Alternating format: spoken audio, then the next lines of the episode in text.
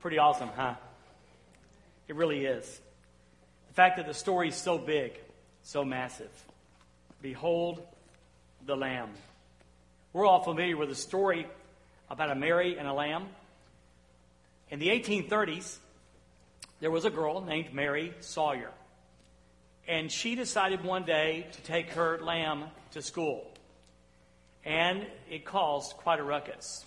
There happened to be a seminary student there that day visiting the school. His uh, father, I think it was, was the minister there in the area, and he was there just at the school. And it so struck him, this lamb being at school and all the ruckus that it caused, that he wrote a little poem. And you know it. It goes, Mary had a little lamb, a little lamb, a little lamb. Mary had a little lamb whose fleece was white as snow. So, good story. But there's one even better. It's also about a girl named Mary. And it's not about a lamb, it's about the lamb, the lamb of God. Listen to it like the first time. Now, in the sixth month of the, I'm, I'm sorry, now in the sixth month, the angel Gabriel was sent by God to a city of Galilee named Nazareth, to a virgin betrothed to a man whose name was Joseph of the house of David. And the virgin's name was Mary. And having come in, the angel said to her, Rejoice, highly favored one. The Lord is with you. Blessed are you among women. But when she saw him, she was troubled at his saying and considered what manner of greeting this was. So the angel said to her, Do not be afraid, Mary, for you have found favor with God. And behold, you will conceive in your womb and bring forth a son, and shall call his name Jesus. He will be great and will be called the Son of the Highest. And the Lord God uh, will give him the throne of his father David, and he will reign over the house of Jacob forever, and of his kingdom there will be no end. And then Mary said, How can this be, since I don't know a man? And the angel answered and said to her, the Holy Spirit will come upon you, and the power of the highest will overshadow you. Therefore, also, that Holy One who is to be born will be called the Son of God. Now, indeed, Elizabeth, your relative, has also conceived a son in her old age. And this is now the sixth month for her, her who was called barren. For with God, nothing will be impossible.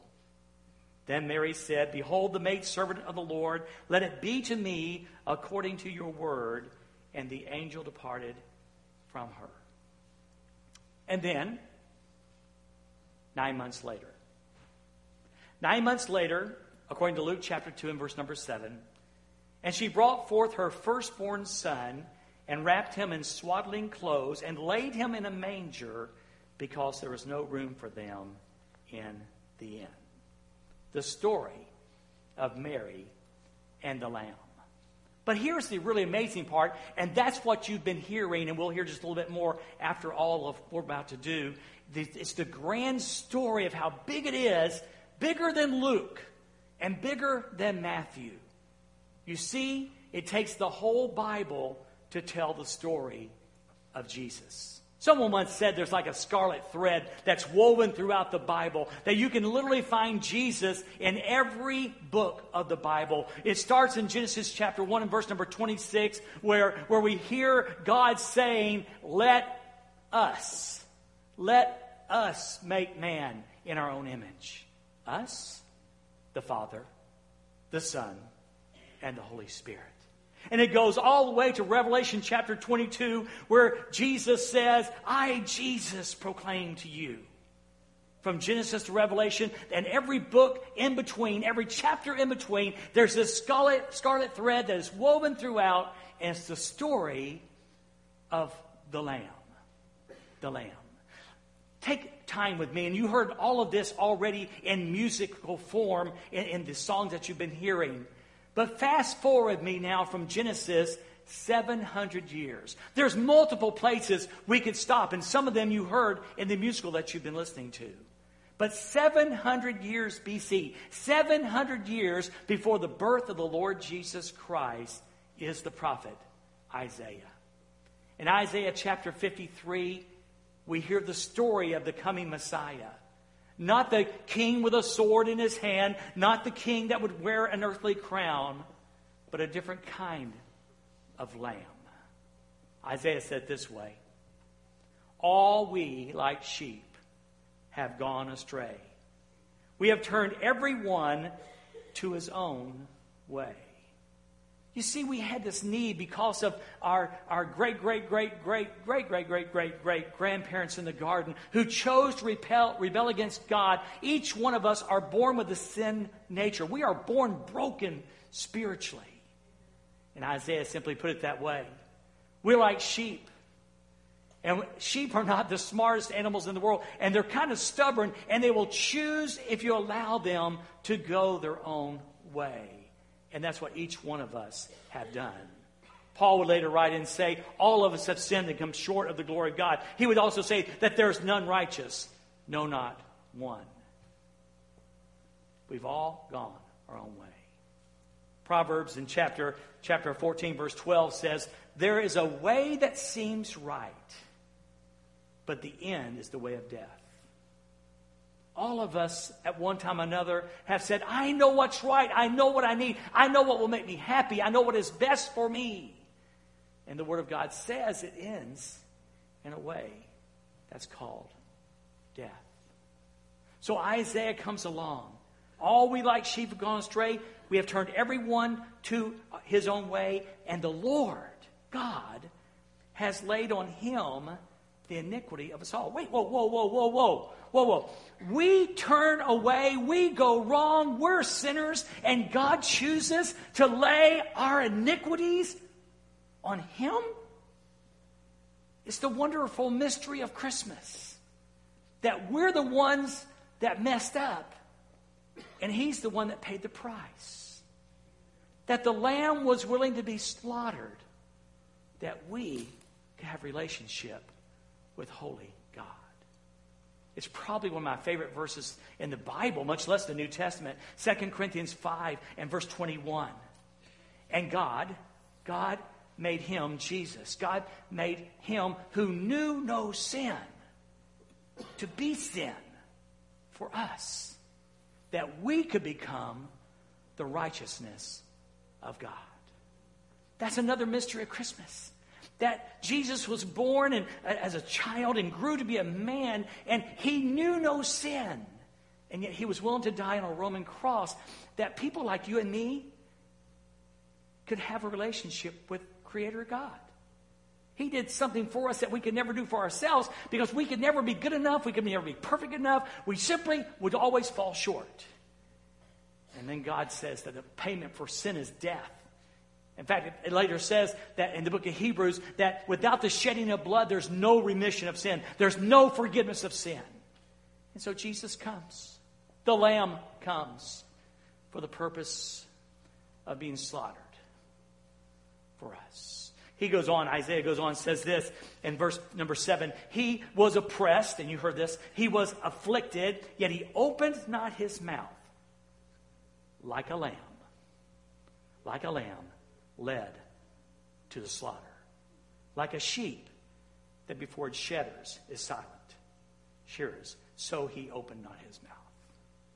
Like a lamb led to the slaughter is silent.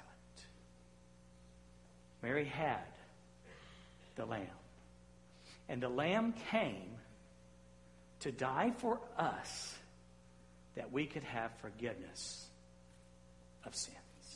And all that was written 700 years before the first Christmas. But let's just move on. Let's move forward to that first Christmas day when Jesus was born. Let's move on to about AD 27, AD 30. And the Lamb has grown and become a full grown man the God man. 100% God and yet 100% man. And John is standing there one day. John was his cousin, and John is standing there, and his purpose was to foretell the story. The Lamb is coming, the Lamb is coming, the Lamb is coming. And on that day in John 129, he looks and hears Jesus coming toward him. And John says, the foreteller says, Behold the Lamb of God that takes away the sins of the world. When Jesus and John met that day, John recognized him. And John had grown up with him. John knew who Jesus was.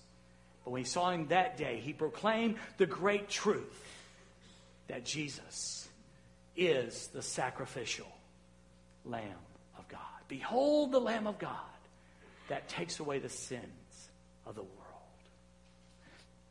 The Lamb couldn't take away the sin by simply being born. And the Lamb couldn't take away the sin by simply living a life. The Lamb had to be sacrificed. I love the strongness of the word. Word, the Lamb had to be slaughtered. Because again, as I said just a moment ago, without the shedding of blood, there can be no remission of sin. Peter said it this way He said, For you know that God paid a ransom for you to save you from the empty life you inherited from your ancestors. God paid a ransom. The songs talked about being held captive in our land. There's no callous chains around our ankles, but we're all being held captive by the power of sin. And God paid a ransom for us that we could be free from the empty life that we've inherited from our ancestors. And then he goes on and says this. He said, And it was not paid with mere gold or silver, which lose their value. There was no price of gold or silver that could pay this ransom. You know, Tuesday morning, and almost every, some of you guys do it on Christmas Eve, but some do it on Christmas morning, but whether it's the 24th or the 25th, oh, a lot of presents will be opened. And those presents, some of them are going to be very special for one of two reasons, or maybe both. One is it's going to be the amount of dollars that was laid down in some store somewhere, and the price was paid for the gift. We all appreciate the value when, when, when the wife gets a gold ring from Jared's or a gold bracelet from Jared's. Everybody goes, Ooh, he went to Jared's. And then you get the credit card bill and go, Ooh, wish I hadn't gone to Jared's. but often the value of a gift is by the price that was paid for it. But there's something else. Sometimes, uh, sometimes the price of the, the value of the gift, the, the deepness of the gift, is not in monetary funds, but in the thoughtfulness of the gift. I'm not sure. I think it was like 02 or 03. I know Faith was probably about three years old. And we had opened all the presents, and there was wrapping paper everywhere, all over the house. And we were sitting, in fact, they had us sit on the couch. And Judy looked at me and I looked at Judy. I said, well, what's this about? And they walked up and they handed us a box about this big and this tall. And so, well, first off, you probably need to know that if it's not electronic, it doesn't impress me. So I'm looking at this I'm going, it does not look very electronic to me. So we begin peeling back the paper of the box and open the box.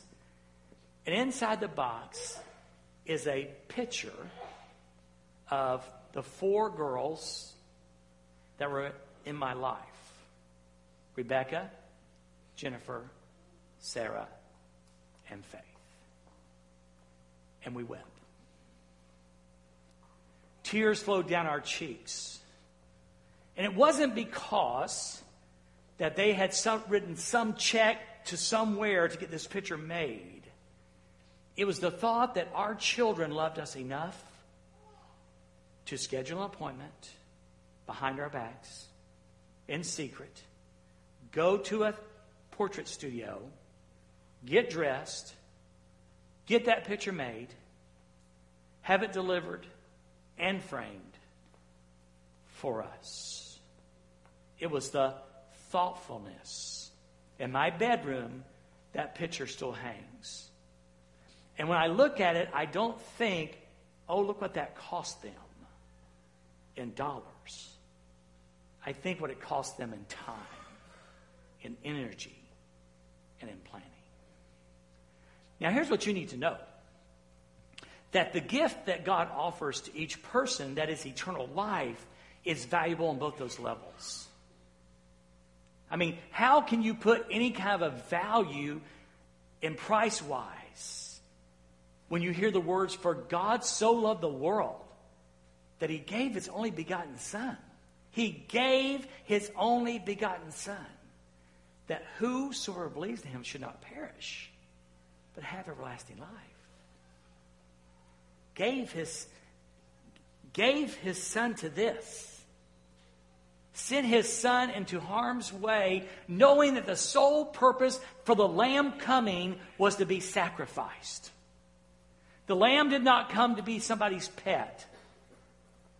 The lamb came to be every man's savior who would believe. And God sent his son, and Jesus willingly came into this world that his blood might be shed. And Peter says that. He goes, For you know that God paid a ransom to save you from the empty life you inherited from your ancestors. And it was not paid with mere gold or silver, which lose their value. It was the precious blood of Christ, the sinless, spotless Lamb of God. If the Lamb hadn't come, we would have spent all eternity separated from God in a place called hell. Our lives would not be any purpose, hold any purpose or fulfillment. We would be empty humans, dead men walking, waiting to spend eternity separated from God. But the Lamb did come. And the Lamb came because God cared enough to make it all happen. Before the foundation of the world was laid, the plan was laid down. God knew that we were going to mess up and we were going to mess up big and we were going to need a rescue. And He planned Christmas and He planned Easter. And then He throws open the invitation. White men and women, black men and women, yellow or green, brown or red big sinners and little sinners. He throws the door open and says, Believe and come. And that's probably what caused Paul to say, again, writing to the Corinthian church in 2 Corinthians chapter 9, that's what caused Paul to say, Thank be to God. Thanks be to God for his unspeakable gift, his indescribable gift. I mean, the best thing that can happen, all this gift giving thing, you know, especially if you're a husband with a wife, is when your wife looks at someone and goes, You are not going to believe what he gave me for Christmas. You know you did well. All of us who know Jesus should be awestruck enough to say, You're not going to believe what God has given us for Christmas eternal life. Under your tree, I'm, if you have a tree and you do this, there are presents, and those presents probably have names on them. And you say to Dwayne from Judy or to Judy from Dwayne. And that's indication of who the gift is for. Well, you know what's going to happen I happen to know there are a couple of presents for me under the tree. At this point, there are not any for Judy, but we're working on that. But what's going to happen is we're going to hand those presents out. And I'm going to have to make a choice. There is going to be presents Sunday or Christmas morning for me. for me. But I'm going to have to come down to that choice when that box is held out and someone says, It's for you, Papa. From us, from Judy to you. I'm going to have to face the choice of taking the gift. Now, if you know me, I love gifts, so it's not a big deal, but, but I'm just trying to say that I have to make a choice to reach out my hand and take the gift. Regardless if it has my name on it, regardless if, if, if I sit there and say it's a beautiful box, until I reach out and take the gift, it's not mine. And so it is with this unspeakable gift of eternal life.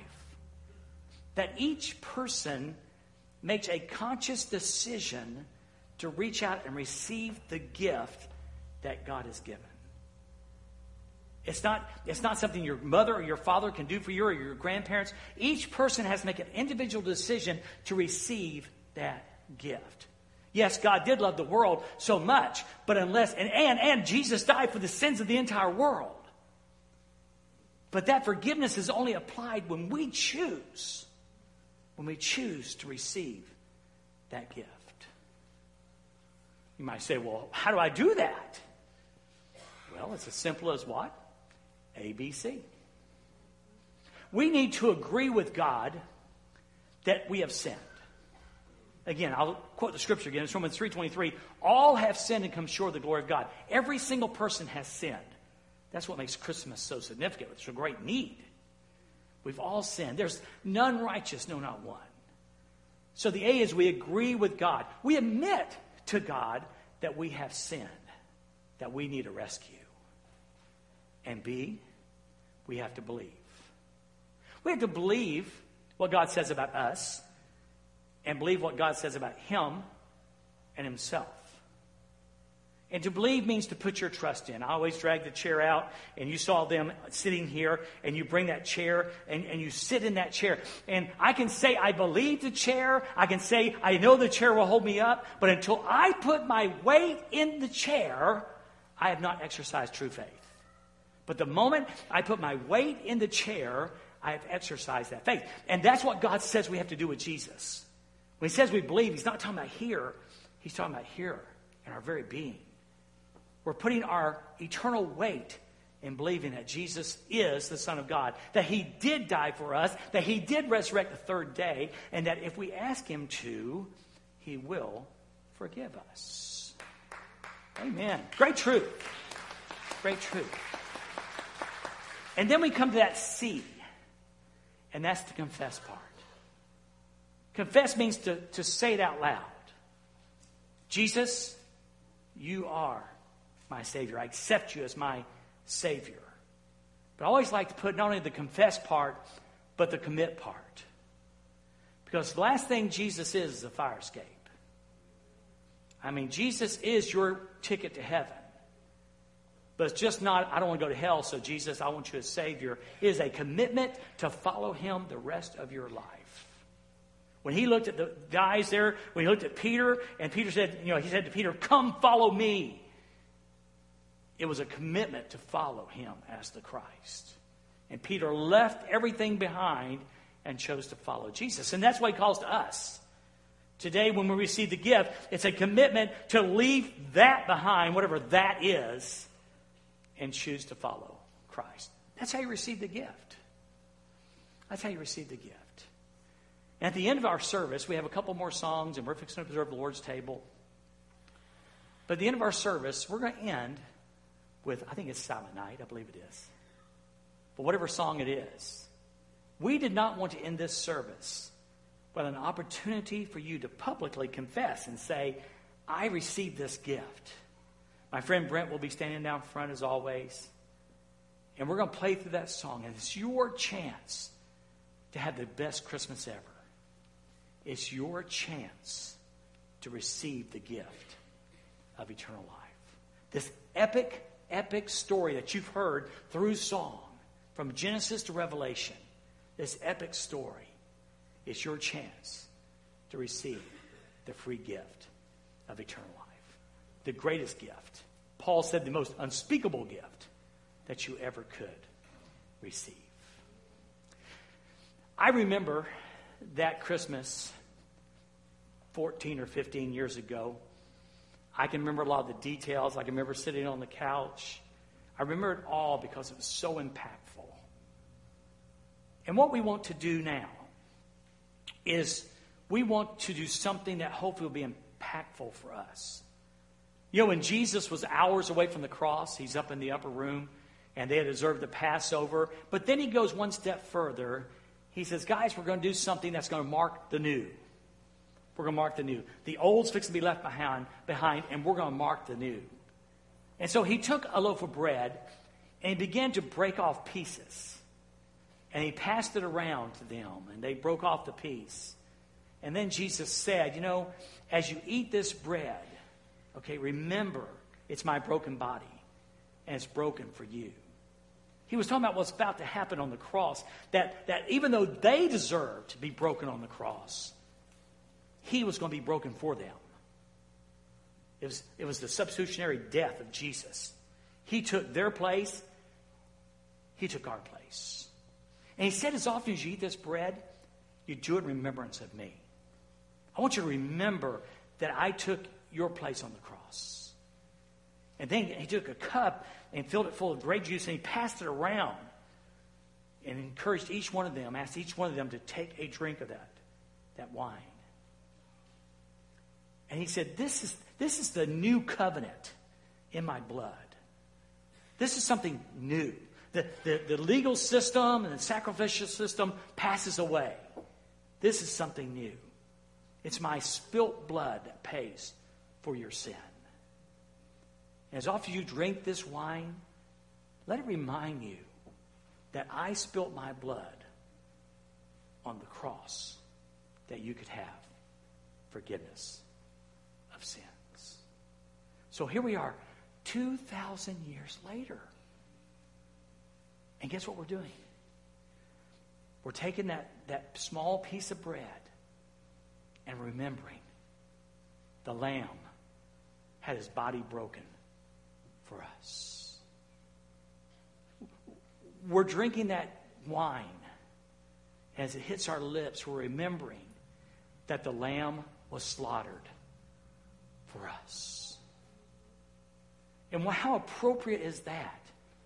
When you understand, and hopefully you really begin to grasp the importance of not let Christmas stay in the cradle, because the cradle's just the beginning. We must include the cross. And today, as we observe the Lord's table, that is what we do. We remember that the Lamb was slain for us, His body was broken, his blood was spilt for us. I'm going to lead us in a word of prayer. And this is the time when we have the Lord's Supper, communion, whatever word you're used to using. But it's a time of remembrance, as I just shared with you. And we practice, I've never found a better term. It simply means this open communion. It simply means this. If you are a follower of Jesus Christ, it does not matter what denomination or what church you go to, but if you have been born again, if you discovered this great gift, this unspeakable gift through the blood of the Lord Jesus Christ, we invite you to participate with us in the Lord's Supper. Now, the way we do it here at Dorrisville, and the way we're going to do it today, we have tables set here, we have tables set back there, and back there. So we have, and plus the one here. So we have five tables set up. And when I'm finished praying, uh, we have a video that we're going to show. And we're going to um, invite you to get to your feet and go to one of the tables. It doesn't matter which one. Just go to a table and get your elements. Get some bread and some juice, and then return back to your seat. And then we will observe the Lord's Supper together when everybody gets back down. So whenever you're ready, in just a moment after I pray and the video starts, feel free to get to your feet and do that. Now, um, a couple of couple of side notes. Um, if you require gluten free, then this table is gluten free. So if you need to come for gluten free uh, bread, this is the place where you come for that. And also, we realize some people it's difficult for them to stand, and we have a deacon prepared. If you'll just raise your hand and hold up for a moment once we start uh, moving and receiving the elements, if you'll just raise your hand, we have a deacon who will come to you and bring your elements to you. Amen. So, can we pray together? Father, we most certainly thank you um, for the privilege of being here today. Our hearts have been blessed by what we have heard. And I pray our hearts have been blessed by the word today. That, Mary, you had the Lamb of God. And that lamb came to be slaughtered, to be sacrificed. That every man, woman, child would have the opportunity to come to relationship with Creator God. Jesus, thank you for paying the price for our sins. We ask, Father, as we eat the bread today, we'll remember your broken body.